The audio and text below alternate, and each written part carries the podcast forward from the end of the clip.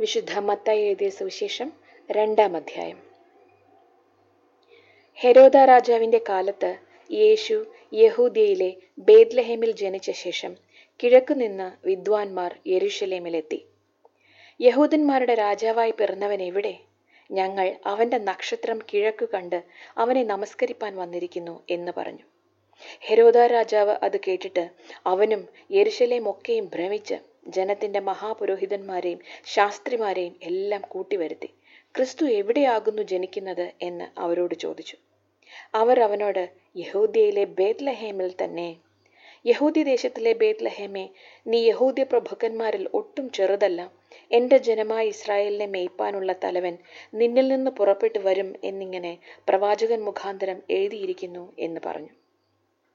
എന്നാറെ ഹെരോദാവ് വിദ്വാൻമാരെ രഹസ്യമായി വിളിച്ച് നക്ഷത്രം വെളിവായ സമയം അവരോട് സൂക്ഷ്മമായി ചോദിച്ചറിഞ്ഞു. അവരെ ബേദ്ലഹേമിലേക്ക് അയച്ചു. നിങ്ങൾ ചെന്ന് ശിശുവിനെക്കുറിച്ച് സൂക്ഷ്മമായി അന്വേഷിപ്പീൻ.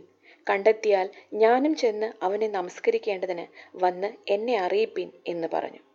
രാജാവ് പറഞ്ഞത് കേട്ട് അവർ പുറപ്പെട്ടു. അവർ കിഴക്കു കണ്ട നക്ഷത്രം ശിശു ഇരിക്കുന്ന സ്ഥലത്തിനു മീതെ വന്ന് നിൽക്കുവോളം അവർക്ക് മുമ്പായി പോയിക്കൊണ്ടിരുന്നു. നക്ഷത്രം കണ്ടതുകൊണ്ട് അവർ അത്യന്തം സന്തോഷിച്ചു. ആ വീട്ടിൽ ചെന്നു ശിശുവിനെ അമ്മയായ മറിയയോട് കൂടെ കണ്ട് വീണ് അവനെ നമസ്കരിച്ചു. നിക്ഷേപ പാത്രങ്ങളെ തുറന്ന് അവന് പൊന്നും കുന്തുരുക്കവും മോരും കാഴ്ചവെച്ചു. ഹെരാദോവിന്റെ അടുക്കൽ മടങ്ങിപ്പോകരുത് എന്ന് സ്വപ്നത്തിൽ അരുളപ്പാടുണ്ടായിട്ട് അവർ വേറെ വഴിയായി സ്വദേശത്തേക്ക് മടങ്ങിപ്പോയി.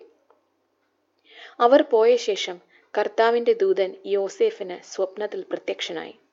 നീ എഴുന്നേറ്റ് ശിശുവിനെയും അമ്മയെയും കൂട്ടിക്കൊണ്ട് മിശ്രയിമിലേക്ക് ഓടിപ്പോയി. ഞാൻ നിന്നോട് പറയും വരെ അവിടെ പാർക്കുക. ഹെരോദാവ് ശിശുവിനെ നശിപ്പിക്കേണ്ടതിന് അവനെ അന്വേഷിപ്പാൻ ഭാവിക്കുന്നു എന്ന് പറഞ്ഞു. അവൻ എഴുന്നേറ്റ് ശിശുവിനെയും അമ്മയെയും രാത്രിയിൽ തന്നെ കൂട്ടിക്കൊണ്ട് പുറപ്പെട്ട് മിശ്രയിമിലേക്ക് പോയി. ഹെരോദാവിന്റെ മരണത്തോളം അവൻ അവിടെ പാർത്തു.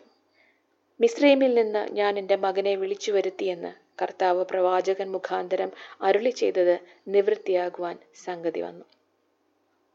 വിദ്വാൻമാർ തന്നെ കളിയാക്കി എന്ന് ഹെരോദാവ് കണ്ട് വളരെ കോപിച്ചു. വിദ്വാൻമാരോട് ചോദിച്ചെറിഞ്ഞ കാലത്തിനൊത്തവണ്ണം രണ്ട് വയസ്സും താഴെയുമുള്ള ആൺകുട്ടികളെയൊക്കെയും ബേദ്ലഹേമിലും അതിന്റെ എല്ലാ അതിരുകളിലും ആളയച്ച് കൊല്ലിച്ചു. രാമയിൽ ഒരു ശബ്ദം കേട്ടു കരച്ചിലും വലിയ നിലവിളിയും തന്നെ.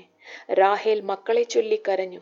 അവരില്ലായകയാൽ ആശ്വാസം കൊള്ളുവാൻ മനസ്സില്ലാതിരുന്നു എന്ന് ഇരമ്യ പ്രവാചകൻ മുഖാന്തരം അരളി ചെയ്തത് അന്ന് നിവൃത്തിയായി. എന്നാൽ ഹെരോദാവ് കഴിഞ്ഞുപോയ ശേഷം കർത്താവിന്റെ ദൂതൻ മിസ്രൈമിൽ വെച്ച് യോസേഫിന് സ്വപ്നത്തിൽ പ്രത്യക്ഷനായി. ശിശുവിന് പ്രാണഹാനി വരുത്തുവാൻ നോക്കിയവർ മരിച്ചുപോയതുകൊണ്ട് നീ എഴുന്നേറ്റ് ശിശുവിനെയും അമ്മയെയും കൂട്ടിക്കൊണ്ട് ഇസ്രായേൽ ദേശത്തേക്ക് പോക എന്ന് പറഞ്ഞു. അവൻ എഴുന്നേറ്റ് ശിശുവിനെയും അമ്മയെയും കൂട്ടിക്കൊണ്ട് ഇസ്രായേൽ ദേശത്ത് വന്നു. എന്നാൽ യഹൂദയിൽ അർക്കലയോസ് തന്റെ അപ്പനായ ഹെരോദാവിന് പകരം വാഴുന്നു എന്ന് കേട്ടതുകൊണ്ട് അവിടെ പോകുവാൻ ഭയപ്പെട്ടു. സ്വപ്നത്തിൽ അരുളപ്പാടുണ്ടായിട്ട് ഗലീല പ്രദേശങ്ങളിലേക്ക് മാറിപ്പോയി. അവൻ നസറായൻ എന്ന് വിളിക്കപ്പെടും എന്ന് പ്രവാചകന്മാർ മുഖാന്തരം അരളി ചെയ്തത് നിവൃത്തിയാവാൻ തക്കവണ്ണം നസറേത്ത് എന്ന ഗ്രാമത്തിൽ ചെന്ന് പാർത്തു.